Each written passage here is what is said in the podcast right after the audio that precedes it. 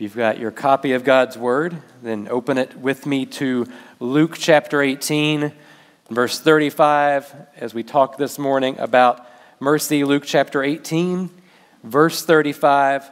Uh, you can follow along on the screen behind me as well. Uh, let's read that together, though, as we begin our time in the Word. As he drew near to Jericho, a blind man was sitting by the roadside begging. And hearing a crowd going by, he inquired what this meant. They told him, Jesus, son of David, they told him, Jesus of Nazareth is passing by, and he cried out, Jesus, son of David, have mercy on me. And those who were in front rebuked him, telling him to be silent, but he cried out all the more, Son of David, have mercy on me. And Jesus stopped and commanded him to be brought to him. And when he came near, he asked him, what do you want me to do for you? He said, Lord, let me recover my sight. And Jesus said to him, Recover your sight, your faith has made you well. And immediately he recovered his sight and followed him, glorifying God. And all the people, when they saw it, gave praise to God. Title this morning is Have Mercy. So we hear this man in the story calling out to Jesus, Have mercy on me. And as I thought about mercy, I remembered a game. I wonder if you remember playing it as a kid. It's called Mercy, where you would take your hand and interlock fingers with the person you were playing with, and then for some reason try to twist the other person's hand off of their arm. And the person who was the winner was the one who didn't call out mercy, right? If you couldn't take the pain anymore and you called mercy, then the game was over. At least in theory, it was supposed to be over. I don't really understand the point of that game, at least with football, there's theoretically something other than just her injuring or hurting one another. With that game, that's really the sole goal, is to injure the other person you're playing against. But I bring that up to ask if you remember playing that game, then maybe you remember the moment right before you called out mercy. What was that moment like? It was a moment of desperation. Because if I'm the one calling mercy, then my fate rests in the hand of my opponent. And even beyond that, to some degree, my faith rests in that other person too. Because if you've got my hand doubled back to the point that it feels like my arm or hand is about to break and I call out mercy, then if you don't stop at that point, then what am I going to do? Right? I'm kind of at your mercy. I'm putting faith in you that we're going to go by the rules and that we're both going to at least walk away maybe not with our dignity, but at least with full use of both of our hands. It's fascinating, I think, how two people can experience the same event, um, but with completely different ways. Um, one of the things I thought of with that as well was I enjoy Kentucky basketball, and I, attend a lot of games with my uncle. And on the way home from those games, we listen to the post game radio show where people call in to give their thoughts or opinions about the game. And people have some interesting perspectives to share. After a big win against a big rival, you can count on mostly positive calls, as you would expect, but there are still a few people who feel called in to feel compelled to call in and to complain about what they saw. Maybe it was the substitution that they thought should have happened at the 13 minute mark of the first half, and if the coach had made that substitution like they would have, then the team would have won by 40 points instead of 30 points. And they might have even unlocked some secret to greatness that would have compelled them to the championship three months before, but since they didn't, well, all hope is lost. They won the game. Seems like the headline would be positive, but they're stuck on the negative. That happens as well just in our regular personal interactions. You walk away from a conversation and you ask your family member or your friend, what about that? What do you think about what just happened? You're assuming in that moment you know the answer. Obviously, they think the same person in the, is in the wrong that you did. After all, you saw the same things, you heard the same things, but then they start talking and you realize that they've got a completely different understanding of what just happened than you do. What you saw as negative, they saw as positive. What you perceived as a slight or an insult, they perceived to be innocent, or vice versa. What in the world is going on? Or take the example of witnesses to a crime or maybe to a car wreck. Two witnesses can claim to have seen impossibly contradictory events. Or in the case of a single eyewitness, the witness can testify to have seen things that never could have happened based on the rest of the evidence. And that can happen because of where we're located, our positioning as witnesses, or personal biases, or conflation of past memories. We're not robots or computers, and so we don't always remember things perfectly. The reasons for all of those things can vary, but we know that things like our perspective and our past have a lot to do with the way that we experience the present and also what we expect to experience in the future. And we see all of that kind of coming into play here in Luke chapter 18. And so, what we're going to do over the next few moments together is look at four participants in this story and see what we can learn from the way they experienced what happened here on the road to Jericho. We'll start with the blind man. How did he participate in this experience? Well, he is, apart from Jesus, the focal point of the story. As Jesus was making his way to Jericho, the blind man was sitting by the road begging. That was his life. This was how he was trying to survive. And pilgrims making their way to Jerusalem for the Passover or other festivals would have tended to be a generous bunch. They would have likely thrown enough money his way to keep him solvent a little while longer in a society that wasn't really designed for someone like him or anybody with any disability, for that matter, to flourish. In that kind of economy, you did what you had to do to survive, which has this man by the roadside begging when he hears the sound of this crowd going by him. Maybe some of them were dropping money to him as they went. Maybe others were just brushing by, trying to make their way around him without uh, getting locked into any kind of conversation or getting stopped or following behind the crowd. We know he couldn't see them, but he could hear the crowd going by, and so he asked what all the commotion is about. And Although he couldn't see what was happening, he could sense something here was different. And so he asks, What's going on? What's the meaning of all this? And he's told Jesus of Nazareth is passing by. That's it. That's all the explanation he gets. I don't know about you, but if I asked the question, what's all this about, or what's the meaning of this, I would have probably expected a little bit more in response, a little longer explanation. But as we read the Gospel of Luke, maybe that is really all the explanation that we need to hear. Jesus is passing by because we've seen it time and time again throughout this series. Jesus drew a crowd wherever he went. When he showed up, people expected something to happen. And that's a reputation that Jesus had earned with powerful and prophetic teaching and also with miraculous signs and wonders. Sins were forgiven, diseases were healed, and lives were changed when Jesus came to town. That was the expectation of what would happen when Jesus showed up, and this day was no different. That's not just true of Jesus, though, but it's also true for, for each of us today. When we show up, there are expectations of us, of what we will do, of what we'll be like, expectations that are spoken, some that are unspoken. It's never bad for us to ask that question what is the expectation? The reality is that each of us this morning might come to this service and to this moment with different expectations of what we're going to do here today, of what Jesus is going to do in us and for us and through us. And that's because we come to this place with different experiences, and so we come to this moment with different needs. Because of their experiences with church and with church people, there are some who, when you hear the name Jesus, you think judgment. And that can go both directions. Some feel judged by those around them, and others feel empowered to judge others. But that wasn't the case for the blind man in our story this morning. For him, for the blind man, when he heard Jesus, he thought mercy. Without hesitation, when he learned that it was Jesus passing by, he cried out, Jesus, son of David, have mercy on me. And this teaches us something about Jesus, but it also shows us something about the blind man. When he identifies Jesus as the son of David, he was declaring Jesus to be the Messiah. The blind man here, he knew two very important things. He knew who Jesus was, and he knew what he needed from Jesus. Those are good things for us to know as well. Who Jesus is and what we need from Jesus. And those two things line up here in the story and they line up for us. Jesus demonstrated himself to be a man of mercy, someone whose compassion for the lowly, the lost, and the left out was central to who he was. And so when the blind man heard Jesus, he thought mercy because that's who Jesus is, but also because it's what he needed. He didn't need someone here in this moment to give him tips on how to be a better beggar. He didn't need someone to make assumptions about his blindness or about his background. He needed someone to listen to him, to know him, and have compassion on him. And so he cries out, Jesus, son of David, have mercy on me.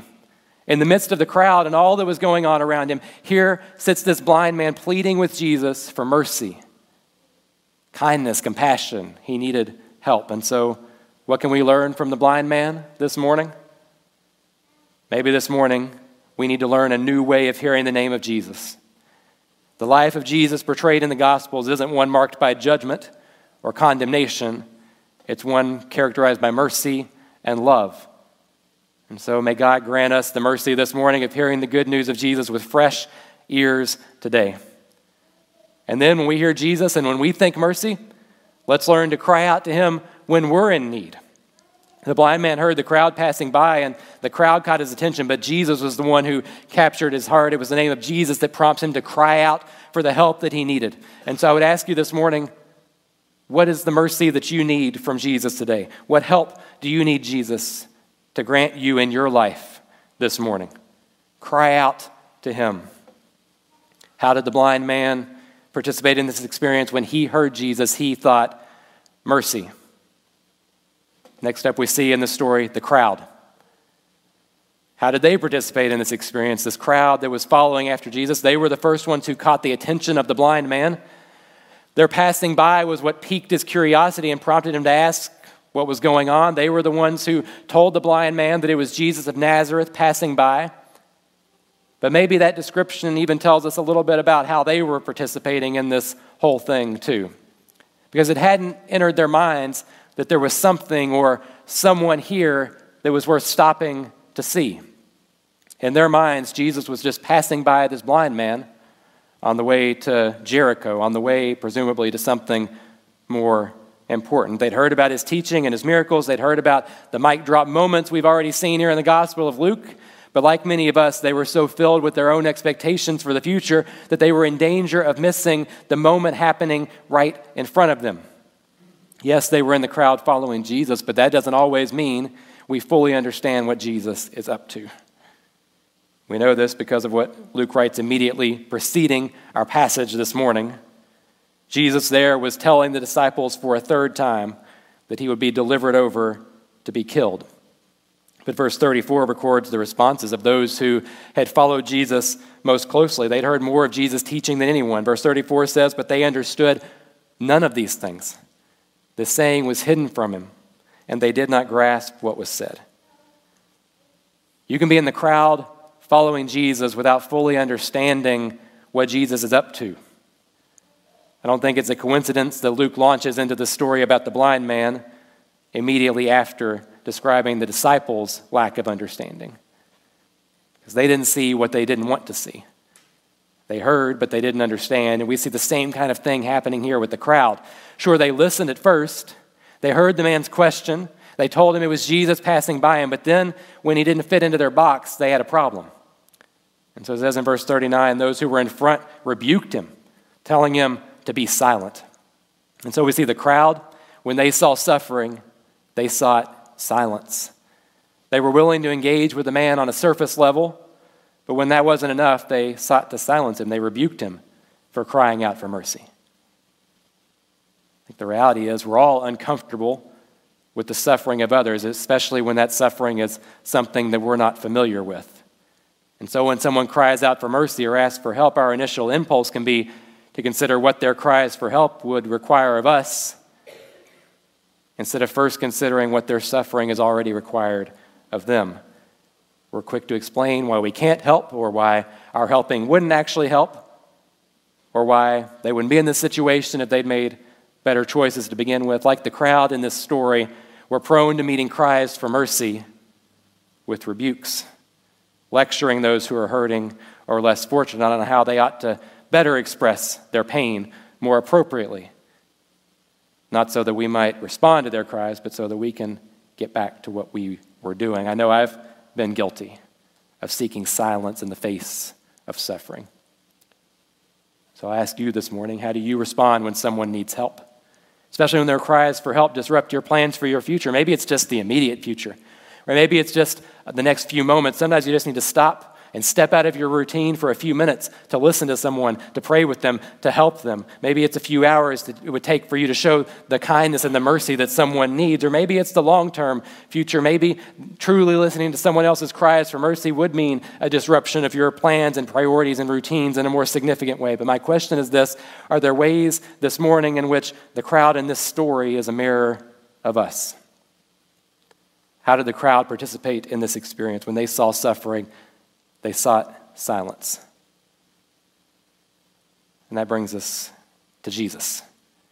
How did he participate in this experience? Despite the rebukes of the crowd and their attempts to silence him, the blind man just kept on crying more and more, Son of David, have mercy on me. And this is where we see Jesus begin once again to defy expectations. The crowds thought Jesus was just passing by. But when he hears the cries of this man, he stops and he calls for the man to be brought to him. In contrast to the crowds who wanted him to be quiet and saw his suffering as an inconvenience, when Jesus heard mercy, he moved closer. You know what Jesus could have done in this moment? He could have kept on his way. He had things to do, he had places to go. He was on his way to Jericho. He could have had Judas uh, throw the blind man a few coins from the ministry's treasury, and then kept on his way. Jesus is a busy and important man. But he stopped. Instead of creating more distance when he heard the cry for mercy, he moved closer. The crowd wanted to stay on the surface level, but Jesus was willing to dig deeper and ask the question, What do you want me to do for you? The blind man answered, Lord, let me recover my sight. It's an obvious question, obvious answer, maybe, but it's one sometimes we fail to ask. And that's really a shame because it's a question that has the power to turn our well meaning but misguided attempts to help into exactly what someone needs. Having the answer to that question can move us from doing what we think someone needs or wants to doing what they actually need or want in the situation. Without us asking that question, our attempts to show mercy to someone can just be elaborate attempts to get them to leave us alone or to get our way or to get back to what we were doing. But that's not the way Jesus operates here and not the way that he calls us to operate either. When he heard the man's cries for mercy, he moved closer. And that's good news for us, especially when we are the ones in need of mercy. If your soul is crying out for mercy and it feels like everyone around you just wants you to be quiet and get with the program and go along with the crowd, know this today about Jesus when nobody else will listen, he does. Not to get it over with, but because he cares for you and he loves you and he wants what's best for you. He wants to do for you what you need. He's there for us when we are in need of mercy. I think also, though, we can apply to our lives what we see Jesus doing here in this moment as well, and the fact that sometimes we are in a position to show mercy to others. We're in a position to hear others' cries for mercy. And we see here with Jesus him asking this question of this man, What do you want me to do for you? And I think in this moment, Jesus' question there was yes, about hearing from the man what he wanted. But presumably, this man was brought to Jesus, he was led to Jesus, and so one would think it was obvious at this point what this man needed from Jesus. And so the question that he asked him, What do you want me to do for you? I think it's not just about Jesus gathering information, but it's also about Jesus communicating something to this man as well. When we stop to ask somebody a question like this, we're also saying to them, I care for you, I want to help you. We see Jesus meeting this man with curiosity instead of condemnation. When he heard mercy, he moved closer. It's good news, we'll do. And in Jesus, we have someone who draws us closer instead of pushing us away. But it's also good news when we're in a position to show mercy to others. We can learn from Jesus here to stop and listen and ask how we can help. This was who Jesus was from the very beginning of his ministry. In Luke chapter 4, the first public words that Jesus preached Luke chapter 4, verse 18 were these from the, the prophet Isaiah The Spirit of the Lord is upon me because he has anointed me to proclaim good news to the poor. He has sent me to proclaim liberty to the captives and recovering of sight to the blind, to set at liberty those who are oppressed, to proclaim the year of the Lord's favor. How do we see Jesus participating in this experience?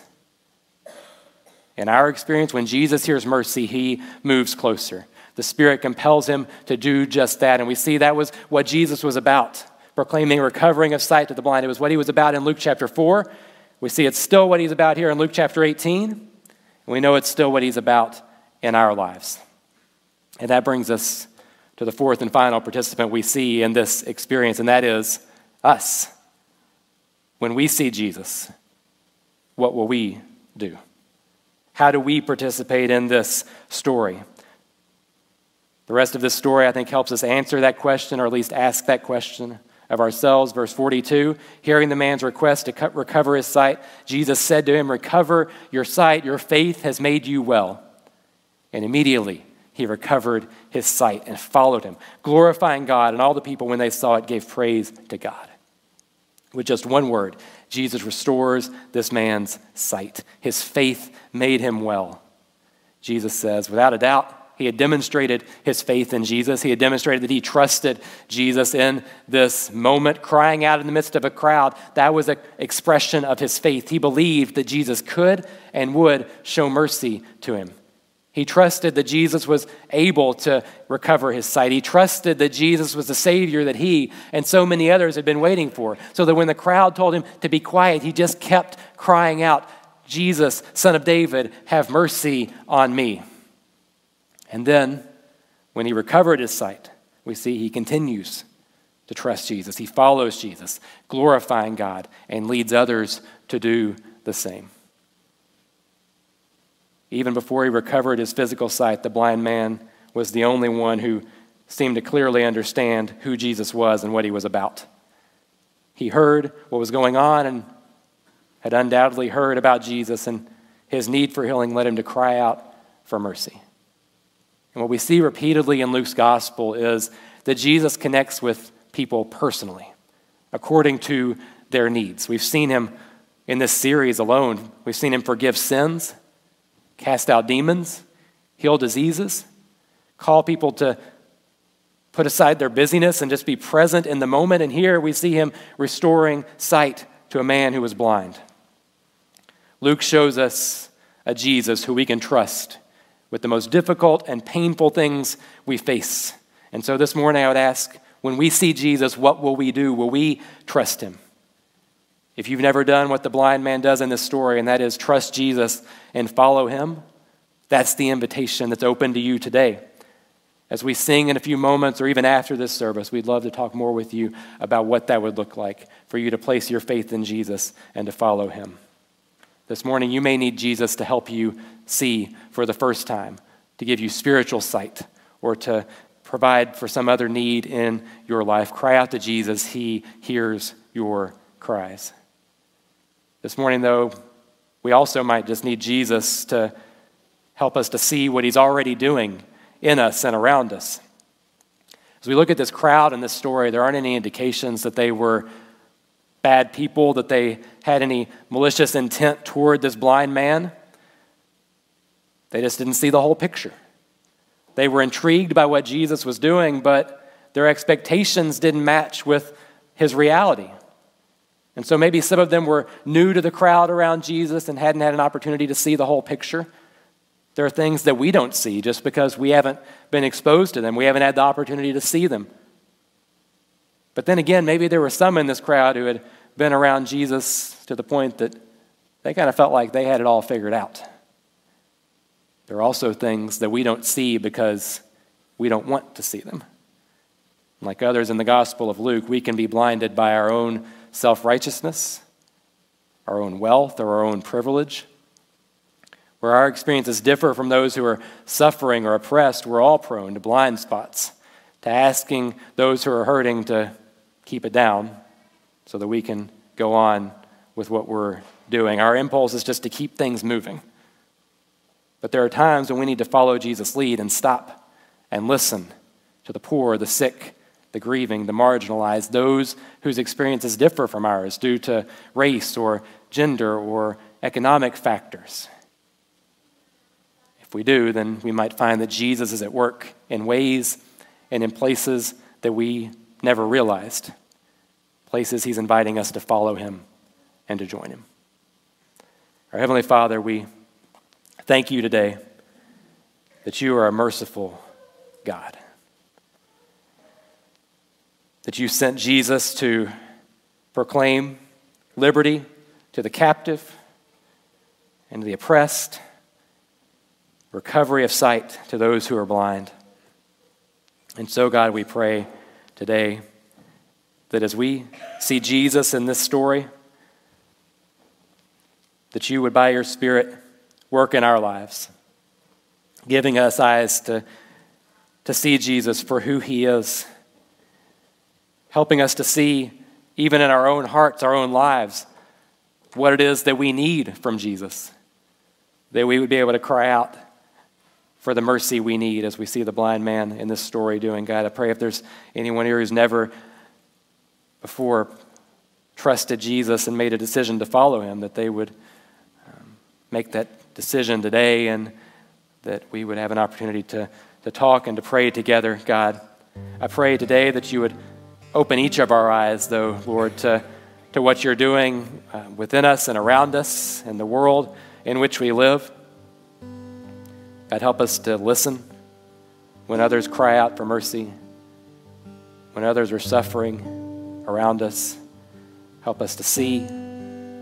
Help us to move closer. Help us to show the same kind of kindness and compassion that you've shown to us. God, we pray that you would lead us now to respond to your word as you would have us to. In Jesus' name we pray. Amen.